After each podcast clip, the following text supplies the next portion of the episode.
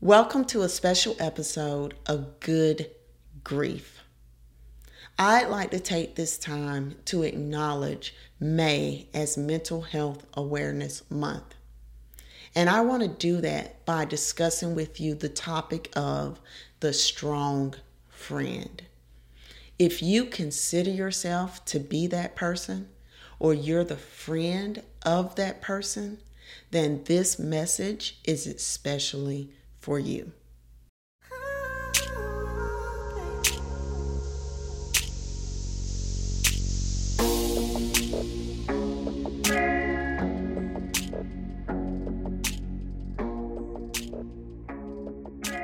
To be quite honest with you, this past week has been very hard for me.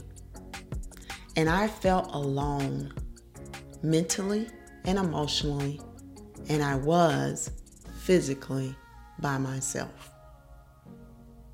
There was so much going on with various relationships.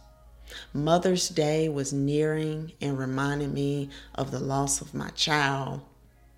Everything I did seemed to just crumble and fall. And I needed help. But I'm the person who always tries to keep it together. And I rarely talk to others about my sadness, depression, and issues. Now, you may say that's not true because you do it every week on your podcast. Well, at that time, I'm using myself as a vessel for God to show what I've been through to help others out there like me. But many of the things that I discuss with you, what you don't realize is that I'm bearing those things alone on my own shoulders. I am the person who typically doles out advice, comfort, a helping hand. I'm the one who answers the phone calls to mentor and assist others. But rarely, ever so rarely, do I ever reach out when I'm in need.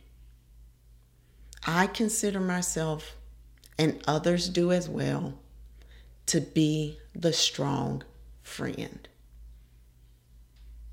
I look like a pillar of strength, someone who has it together and doesn't need help. But the truth of the matter is, there comes times where even us, the strong friend, need someone to be right there.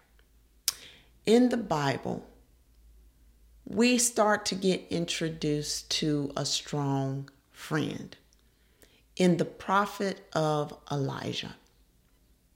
1 Kings 17 starts out by talking to us about how Elijah was so powerful. He was a man of God. He was able to stop the rain for three years. He was trying to do everything he could to turn the children of Israel away from the gods of Baal and back to their one true God. And he was anointed by God so much so that God fed him by a raven. He gave him drink at a brook. And when that ran out, he gave him a shelter and food and drink at a widow's house, someone who didn't have nothing herself. And when he was at that widow's house, her son died, and Elijah brought him back to life. Elijah challenged the 450 prophets of Baal. He called down fire from heaven. He executed those prophets. And then something shifted.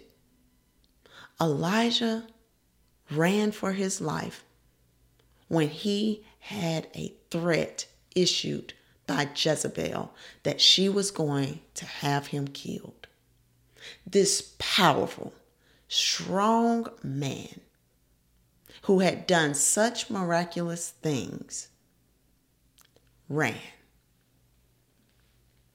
And he reached a point where he just slept and he asked God to take his life.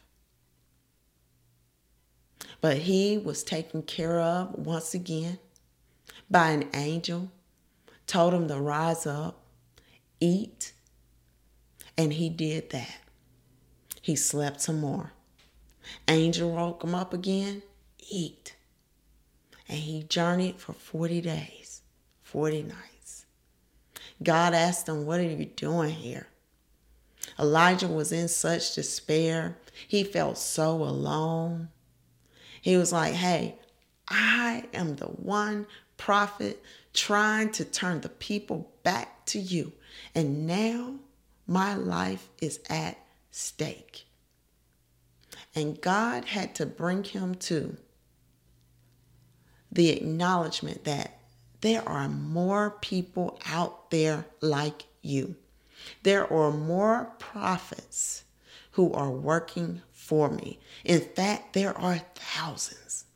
You are not alone, Elijah. I am taking care of you.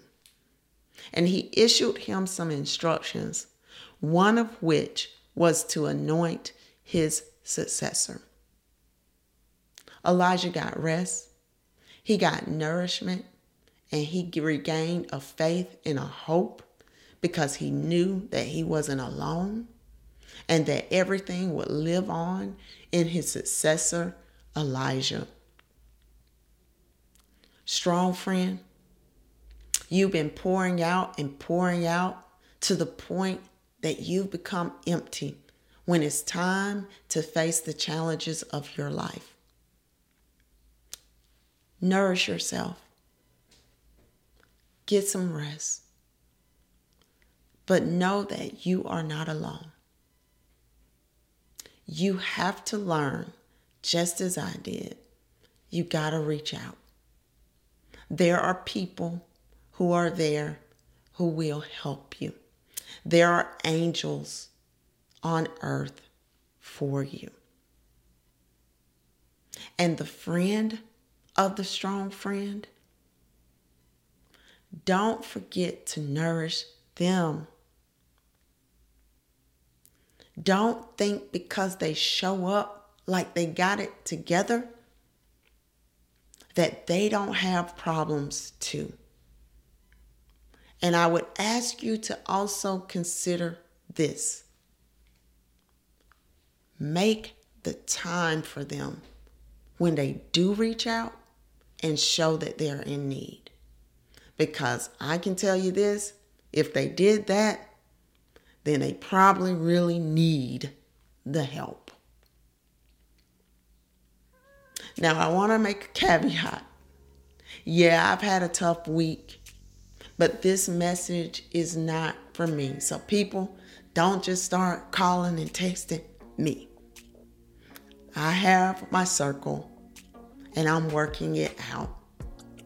This message is for the strong friend and the friend of that strong friend.